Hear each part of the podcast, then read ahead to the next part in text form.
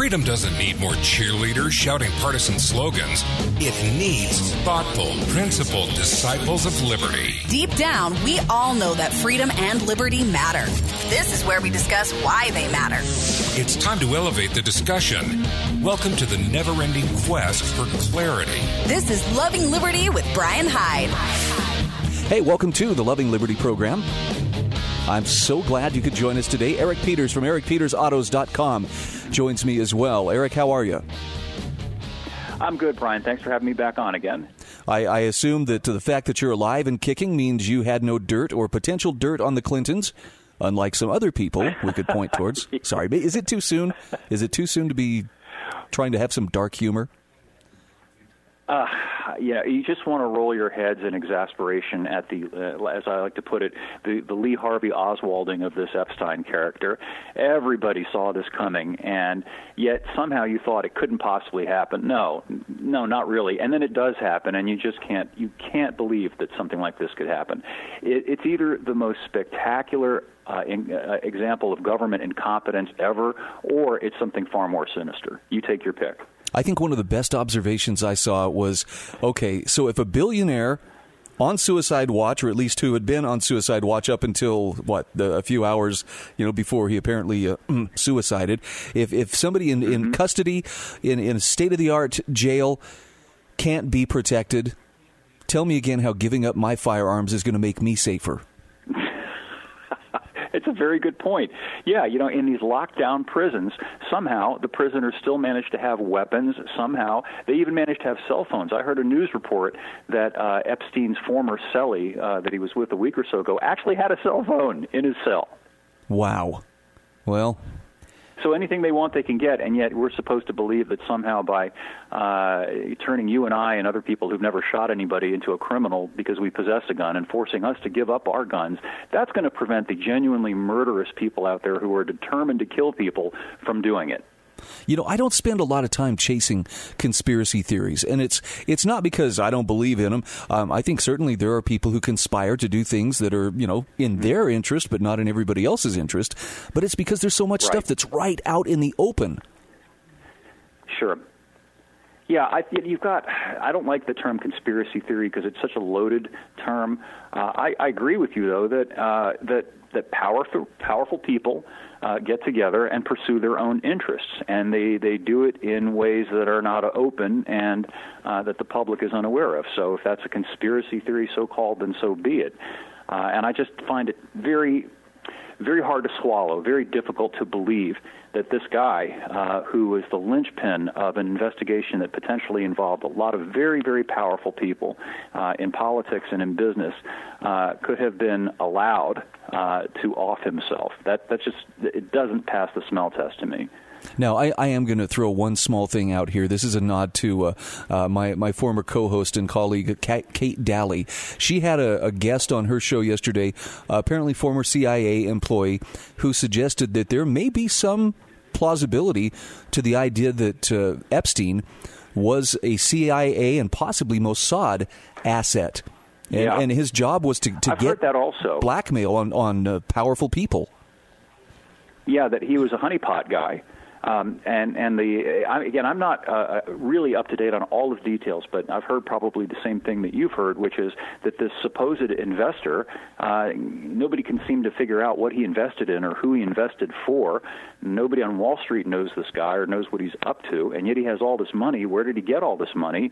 And at the same time, he's got this extravagant uh, uh, creep uh, palace out on an island somewhere in an airplane that ferries powerful people to this island uh, outside of the jurisdiction of the United States, where they do God knows what horrible things. Uh, and maybe you know he's got cameras everywhere, and what he does is he attracts people like Bill Clinton, let's say, and other people like that to go there and uh, put them in a compromising position, film it, get the dirt, and then blackmail them. Are, are you familiar with Eric Margolis? Have you heard that name? Yes, sure. Okay, Eric Margolis actually had written about this a few weeks ago when um, Epstein was first arrested, and and he made yeah, the yeah, com- he got invited to his place and was offered a massage. I did yes, read that. Yes, which which I thought was fascinating. And Eric, in to his credit, mm-hmm. you know, when when the butler said, and, and, if you would like, we can arrange an intimate massage with a young woman, um, wisely refused it because he was like, "Whoa, that's a classic honeypot setup." Well, wisely. And I mean, can you imagine if somebody asked, offered that to you? Would you accept that? Oh no. yeah, I'm here to do an interview as a journalist, but I, oh sure, I'm ready to get a an intimate massage. Yeah. Okay, so so give give me your opinion on this, Eric. Um, let's just say, yeah. for the for the sake of argument, that uh, some of the information that Epstein had still manages to make it to the public. That uh, some very powerful yeah. people are shown to have engaged in some really reprehensible behavior. Does yeah. it, does anything change, or do they continue to operate above the law? Uh, I think they continue to operate above the law unless we're dealing with somebody who is considered expendable at this point. Every once in a while, someone does get thrown to the wolves, but usually it's somebody whose usefulness is at an end. So I doubt that we will see anybody who is still a lever puller uh, brought out into the light and exposed. Uh, for the things that they've done. These things just seem to have a way of being uh, brushed aside or brushed under the, the carpet. Don't look at you know, don't look here, look over there, and on we go. I honestly, I, this is how cynical I've become. I really thought when this Epstein thing started to come to the surface, well, I guess we'll be going to war with Iran then, because we need a distraction, something to get our minds off, mm-hmm. you know, what what people in powerful positions may have been doing. Oh, I agree with you, I, without question. I think if they had anything on Trump, uh, that might have come to the forefront. Luckily for Trump, uh, apparently uh, Epstein didn't have any video or audio of him doing anything. Well, I, I, appreciate you weighing in on this. I, I, I, I, feel like I'm giving legs to a story that, that almost leaves me feeling dirty after talking about it. But mm-hmm. at the same time, it's very interesting, and, and, I'll, and I'll probably still keep at least one eye on it. Let's talk about uh, let's talk about some car stuff here. You were relating to sure. me, um, and I just I want to touch on this. I just took a road trip this weekend, and and my, my dear octogenarian mom was was very impressed and happy with my little uh, Volkswagen Tiguan.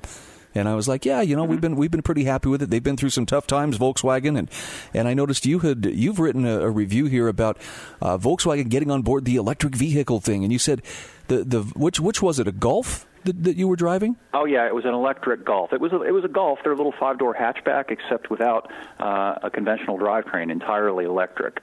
Uh, and it'll only cost you ten thousand dollars more to go only 120 something miles uh, before you have to stop for a minimum of 30 to 45 minutes to to get going again. Well, that sounds like a good deal. You you actually used the phrase yeah. that car that car kind of stole your mojo. Can I get you to expound on that? It, did. Well, it did because I'm a car guy, and, and that means that I'm passionate about cars. I view them as more than just an appliance, as a, a thing that you use to transport you from A to B. And I had this this electric Golf for a week, and it, it was just there was just nothing to do. You know, it doesn't make any noise. There's no sound that's appealing or unappealing. It makes it, it doesn't do anything. You get in it and you push on the the accelerator pedal. It's not the gas pedal, obviously, and the thing rolls forward, and then you push on the brake and it stops. And it's the most soporifically boring experience you can imagine. It's it's it's just you want to just get in sidle over into the passenger seat and go to sleep. Wow. You know, I mean, electric cars are fundamentally homogeneous cars. Uh, they're all the same other than the color and the shape. An electric motor is an electric motor. Uh, what's the difference between uh, a double A battery and a triple A battery? Yeah, they're, they're both batteries. But that added expense, you, you point out, for, for people who want to, to drive one, well, okay, the, the novelty, I get that. Hey, look, it's an electric car, fast, torquey, you know, often mm-hmm. they're, they're, they're very, very quick. Mm-hmm. But the limited range to me would be the, the single biggest drawback that would make me go, ooh, I don't know about that. Well, you know, people talk a lot about the range, and I agree that that is a, a critical functional problem with electric cars. But I think the greater functional problem is the recharge time. Uh, and a good way to understand this is if you think about a, a regular car, a non-electric car that gets terrible gas mileage. Let's let's use an extreme example. Let's say it's a, a 707 horsepower Dodge Hellcat Challenger, and it gets nine miles per gallon. You might drink the tank dry in say 200 miles, but it's easy enough to fill it right back up and get back on the road. It's not going to take you more than five minutes uh, to put gas in the in the Hellcat's tank. Uh, whereas with the electric car, at a bare, at, a, at the absolute minimum, you're going to be by the side of the road for 30 to 45 minutes, and that's if you could find one of these. And it's a hilarious term, in my opinion, fast charger.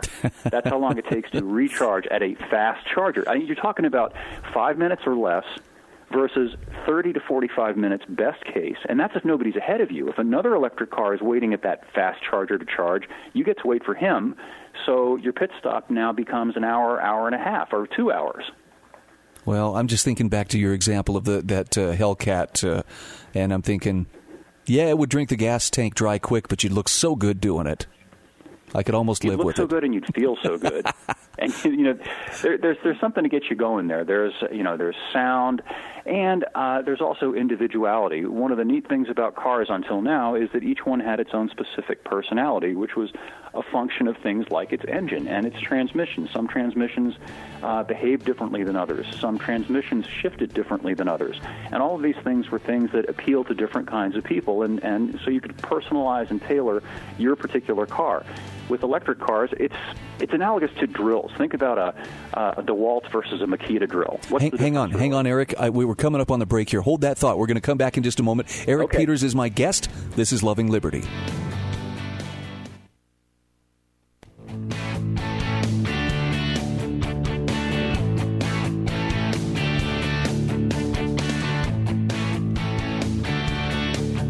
Welcome back to Loving Liberty. I'm Brian Hyde. Eric Peters from ericpetersautos.com is my guest.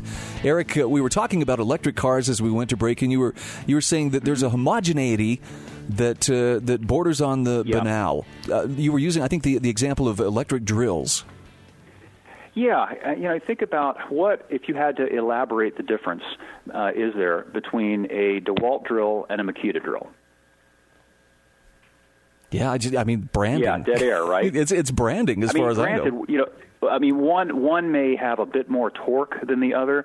Uh, one may have a more powerful battery. I don't know, stuff like that. But there really fundamentally isn't that much difference, is there? No, they pretty much do the same And thing. And that's the issue with these.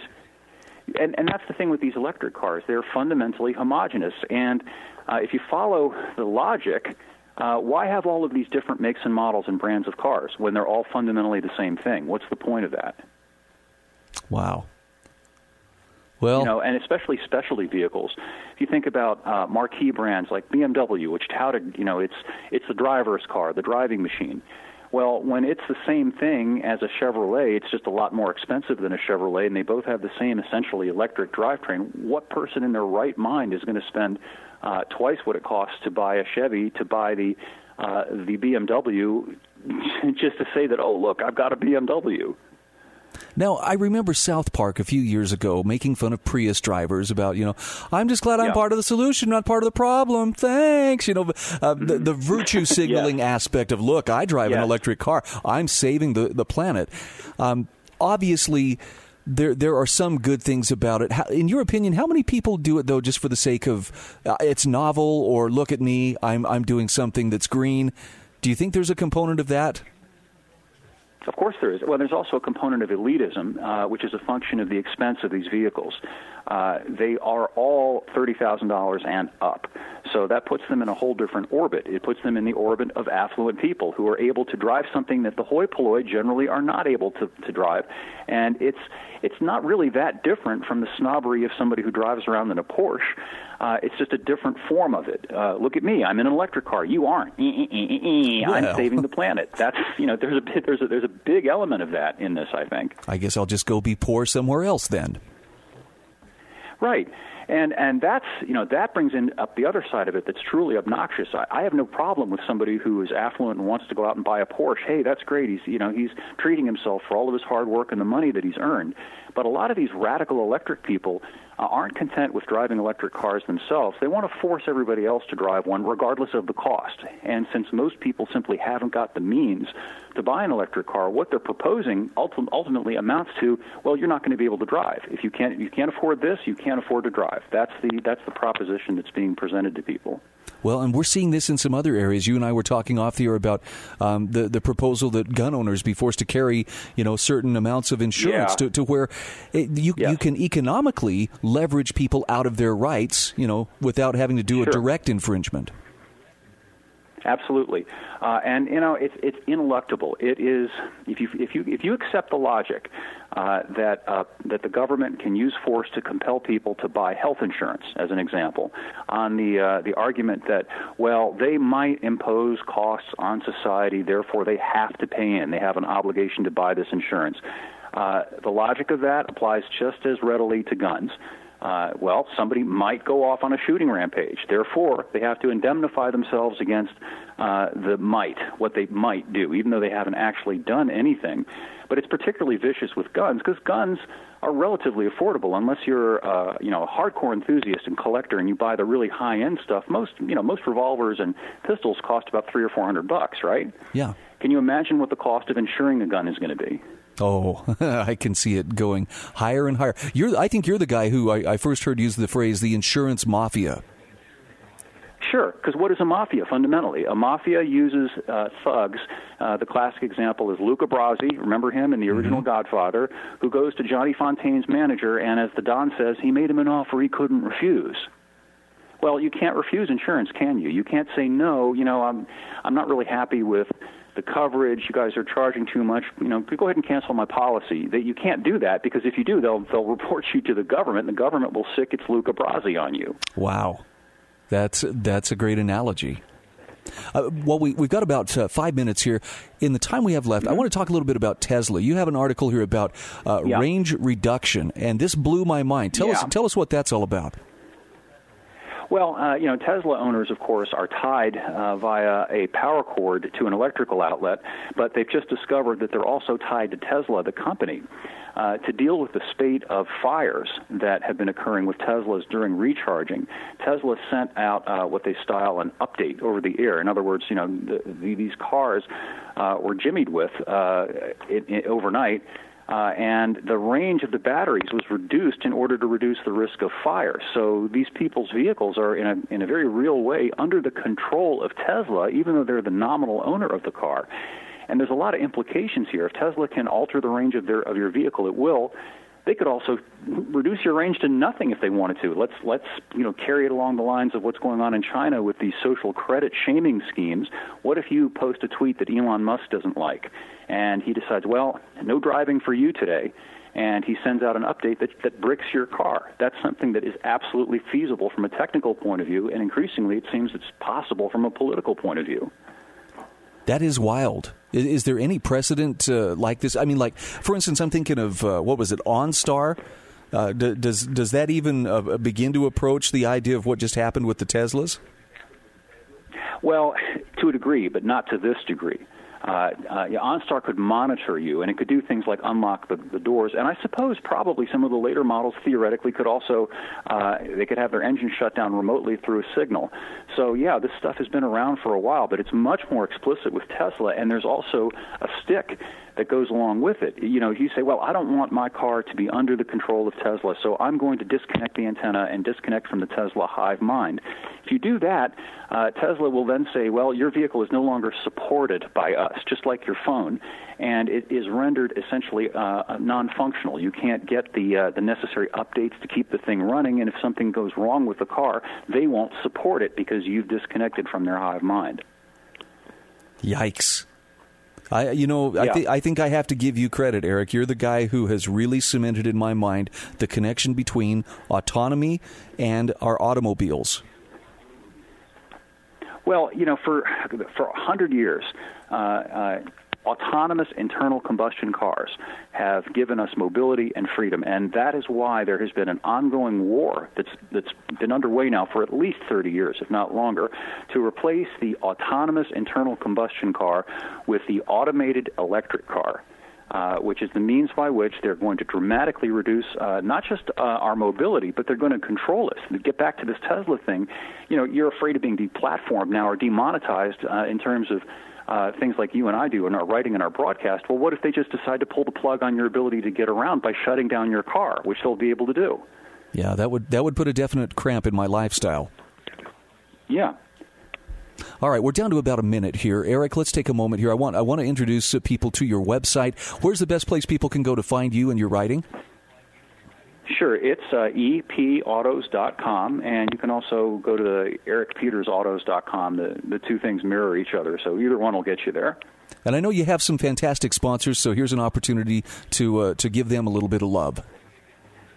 Well, one thing that I always advise anybody who asks me about driving is to get a good radar detector wherever you live, and I strongly recommend the Valentine One. And and uh, Mike Valentine, the uh, the founder of the company, has been a supporter of the site for a long time. But regardless of that, I've been using his detectors uh, for many years, uh, long before he became an advertiser, and uh, it's the one that I use in my car to avoid those pieces of pay and paper that we all don't love to get.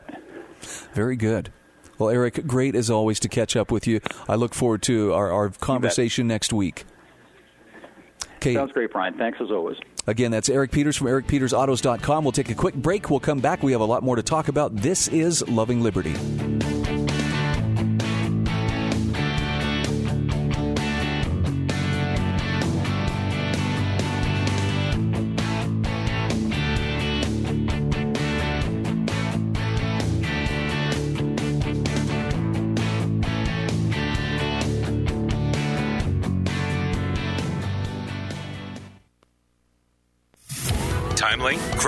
Thoughtful discussion without the partisan outrage. This is the Loving Liberty Radio Network.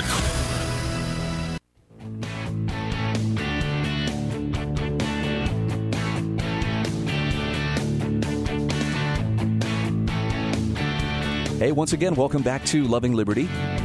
Couple of things, couple quick housekeeping items. Number one, I just want to uh, thank ammo.com for joining us as one of the sponsors here on our network. And I don't know about you, but uh, this is uh, ammo's a good thing. And I'm not talking about because you got to stock up because the zombie apocalypse is going to start any moment. Um, ammo, I learned many years ago, is the key to turning money into skill.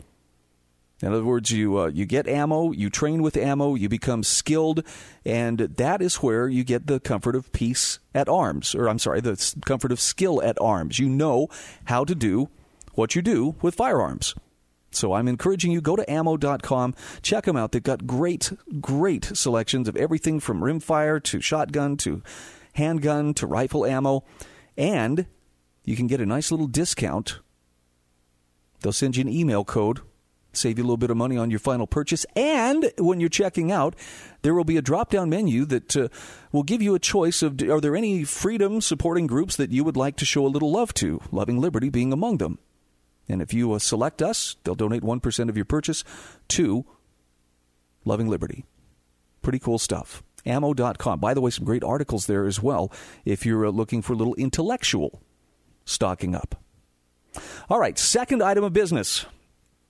I've been fighting through a couple of computer issues actually for about the last couple of weeks. You've heard me gripe about uh, Microsoft and their updates. Um, I'm happy to report I think everything is cool now. Let me knock on wood as I say that because sure as I say that, you know, the computer's going to go, oh, by the way, I'm gone. But uh, every, everything is back functioning as it should. The phone is working. If you want to try it out, here's your opportunity 801 331 8113. I know. I should be grace under pressure. I should I should be absolutely unflappable in the face of a little minor technical thing here and there. Sometimes though, it just drives me nuts. Cuz a techie, I'm not. I'm more one of those guys who has something to say and by gosh, I'd like to say it. So I, I saw this uh, story come across my news feed yesterday, and, and it just caught my interest. Um, I spent the weekend in Twin Falls, Idaho, visiting family. And uh, I saw the story come out in the newspaper there about how uh, the Canyon Ridge High School baseball team was trying to do a fundraiser for their team. Now, graduating high school in Twin Falls, I will tell you that uh, you know baseball is one of the big pastimes. They take it very, very seriously, not just at the high school level. Even the College of Southern Idaho's team, the Golden Eagles, their baseball team is is very serious about what they do. Well, they decided they were going to raise money, and one of the things they wanted to do was raffle off an AR 15 with proceeds going to the baseball team. Not a bad idea. Anybody who knows anything about AR 15s understands they are not a ruthless killing machine that will sneak out of your house at night, murder school children, and then sneak in before first light in the morning. They're, they're a very useful they're a very modular kind of gun, meaning you can customize it, you can add accessories or take accessories away. You can make it as complicated or as simple. It's a very user friendly firearm they're reliable. And you can, and here's the great thing: you can customize it yourself. You don't have to send it into a gunsmith if you want to add things to it. It's there's no question. It's one of the most popular firearms, and and this is important. It's never been easier to own one. I mean, I think back to uh, 25 years ago, the assault weapons ban, you know, that uh, came under Bill Clinton. You could buy an AR 15 but for an AR 15 in what was called pre ban configuration, meaning it had a pistol grip, it had a flash hider, maybe a bayonet lug, cosmetic features, they did nothing. To, uh, to enhance the lethality of the weapon, but um, you could you could pick one up. Uh, I think a Colt H bar was running about twelve hundred bucks. Pretty serious money for twenty five years ago. That was that was a chunk of change. Nowadays, you can build an AR. You can buy the components and you can build one. I think uh, if if you wanted to do it right, you're talking between three three hundred fifty dollars, less than we were paying for, you know, a lowly AK back in the day. So my point here is that it's a it's a desirable rifle. It has many uses, hunting being one of them. Um, sports, uh, you know, just just target shooting being another. It's excellent for home defense because it's very user friendly, very ergonomic. And I know people, well, what do you think you need a gun like that for? You going to war? Look, if you have multiple armed adversaries trying to force their way into your home, that's the kind of weapon you want. Something that will repel them and give you parity of force against the threat that you're facing.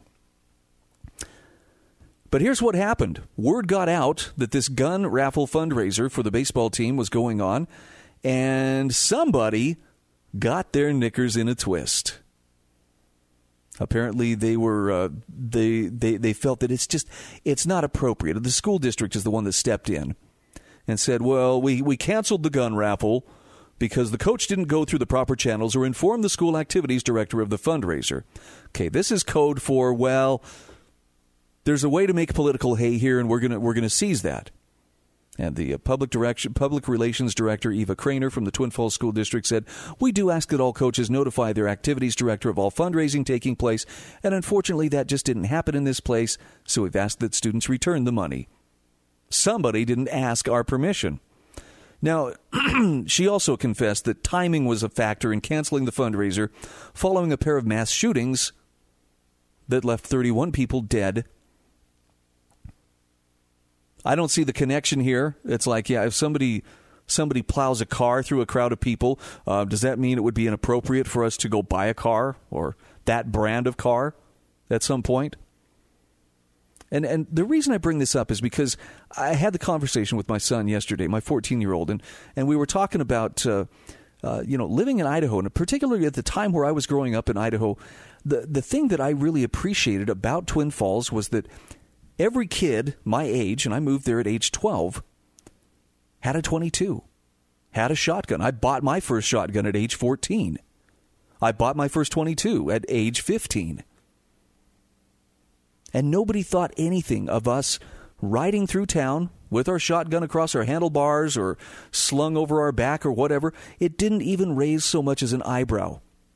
And you could just easily bike out to a place where you could go and shoot and then come on home.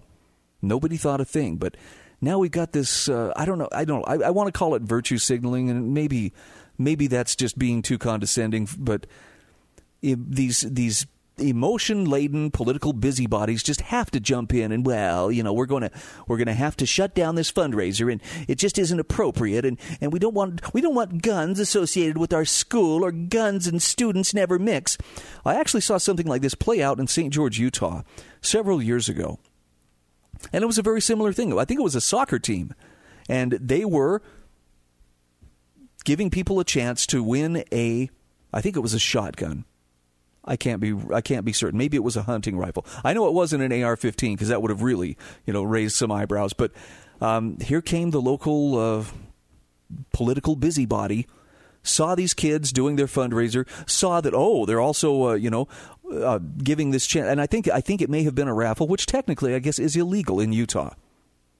One of these days they'll get around to calling you know insurance a little too much like gambling and probably outlaw that as well. But bottom line is, right to the school district. Can you believe these guns and children do not belong together? And this poor, smug busybody, you know, she tried to defend her actions, but it was just, it was stirring crap where there was really no need to stir it. Let me tell you what the golden or the silver lining of this was, though. When people found out that somebody had just got their knickers in a twist and jumped into the middle of this fundraiser and was doing everything to, to stop it because there were guns involved, it brought a lot of donors out of the woodwork. I guess in part because they're just sick of being dictated to by these people with a, a sense of uh, moral superiority that you can't do that because guns are icky and bad. And I believe the team in, ended up raising far more money than they would have otherwise. So uh, thank you, Miss Political Busybody, for getting your knickers in a twist and drawing attention to their cause. And I sincerely hope this is what happens in the case of uh, these these youngsters in Twin Falls, Idaho. Now, there's a guy by the name of uh, Todd Eccles. He's the founder of the group Patriot Defense, who uh, says, "Tell you what, we will hold the raffle." And then we'll donate the proceeds. So there's your degree of separation. The kids aren't the ones doing it. We'll raffle off the firearm and then we'll donate everything to the kids. Good for him. What a great guy to step up and do it. And, and I hope that people who hear about this are likewise motivated to step up and, and support that cause. Look, I know it may sound counterintuitive, but um, kids need to be around guns. They need to be taught how to properly use them, how to safely use them. Something we had was we had respect for firearms. And it wouldn't shock too many people if I told you that uh, there were every Cowboys pickup in our parking lot at high school had a rifle in the in the rear window in a rifle rack or a shotgun. We didn't have school shootings. Nobody thought about taking them and wiping out people.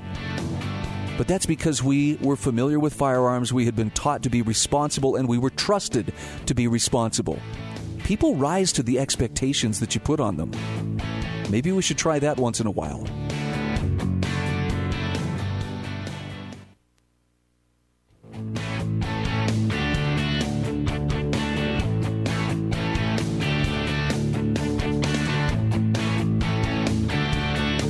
Welcome back to Loving Liberty, 801 331 8113. I promise you the phones are working perfectly. I should have knocked on wood before I said that because fate will just say, oh, yeah?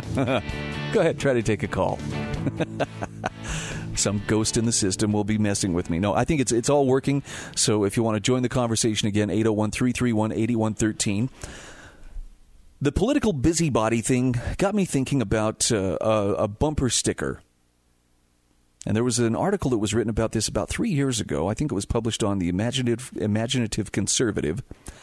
The bumper sticker said, You say a liberal elite. I say well educated. And the article's called The Arrogant Ignorance of the Well Educated. I don't know if you've ever had anybody pull rank on you like this. Well, you know, I have a master's degree from Harvard, and, you know, I, I pulled a 4.0 while I was attending Harvard. How about you? Hmm? I thought not. It happens.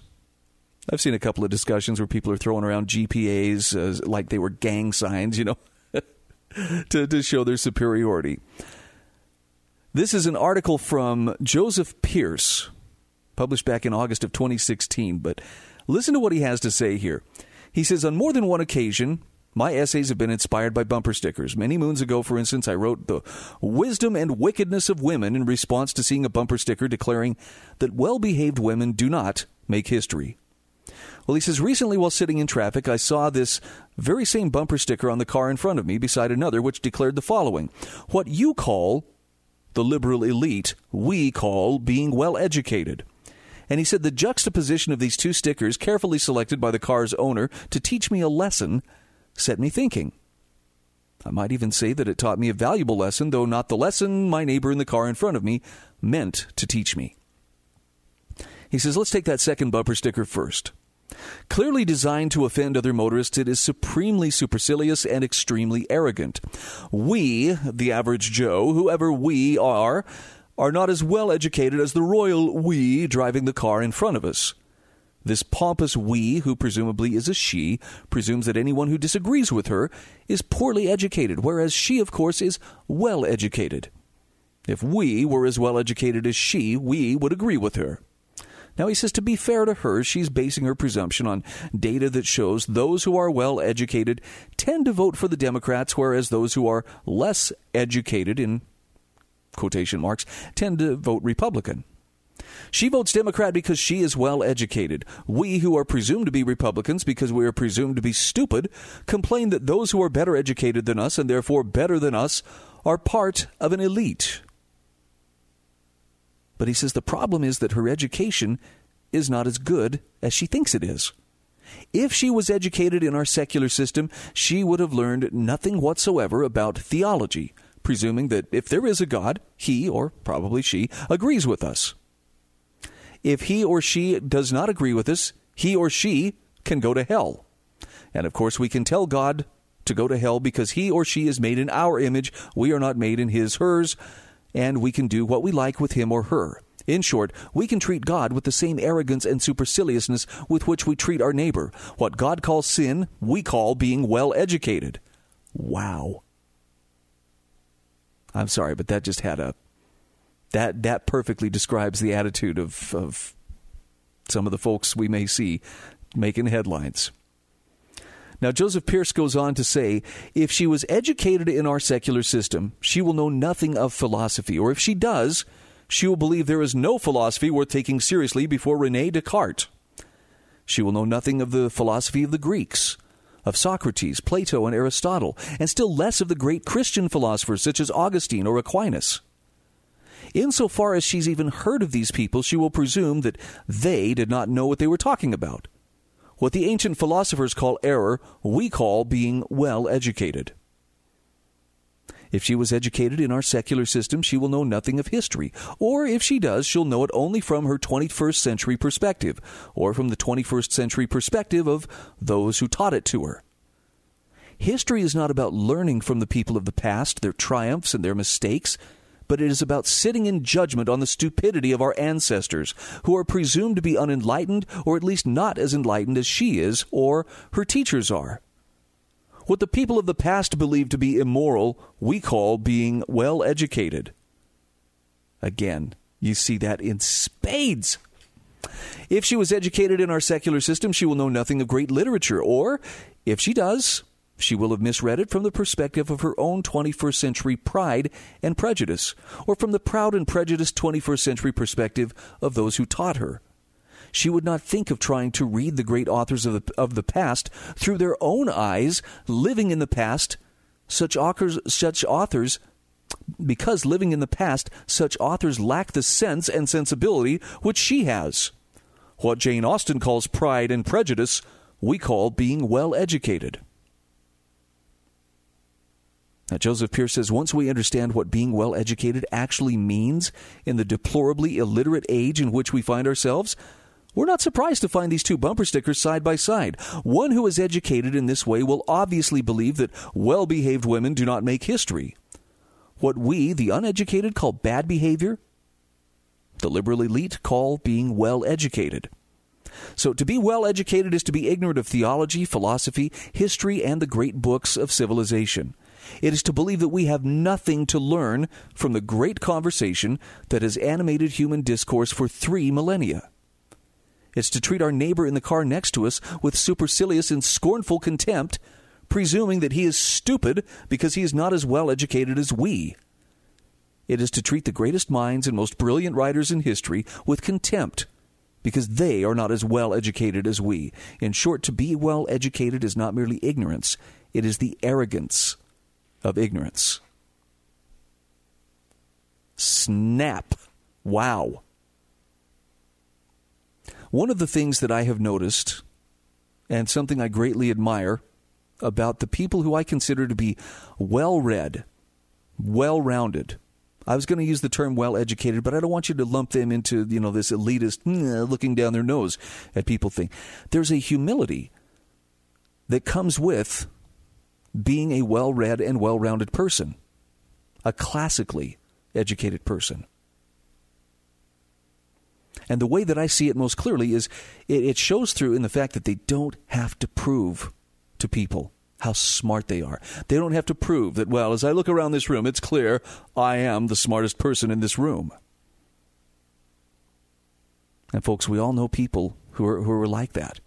I don't know if it's an insecurity or just, you know, the, the need to reassure themselves, you know, I'm good enough, I'm good enough. But there are people who, who are like that. Here's the other difference. One thing that that bumper sticker about uh, we, you know, call it being well educated, presumes that, uh, you know, you're stuck where you are. Dummy. Go be stupid and poor somewhere else.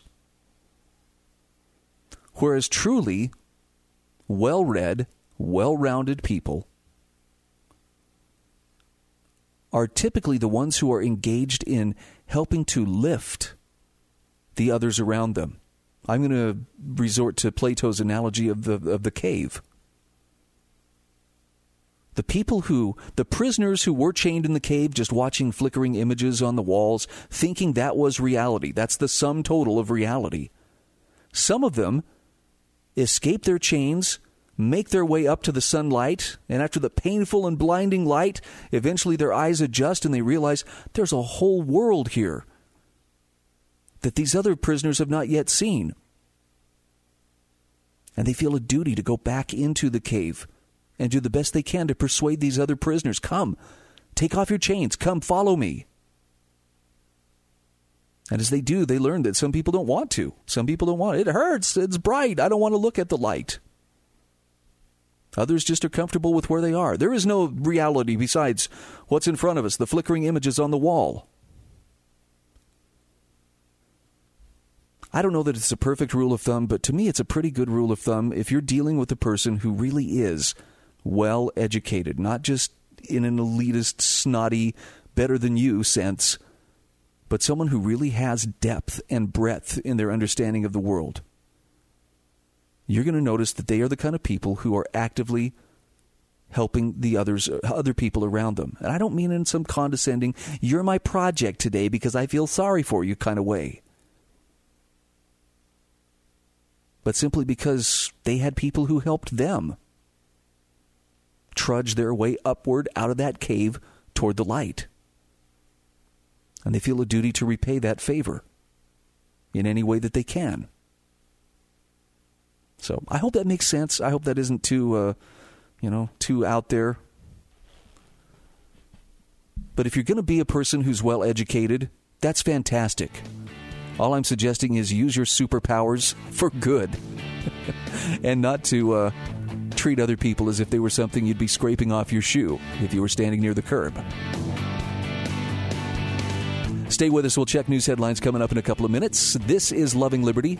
Our second hour is on the way.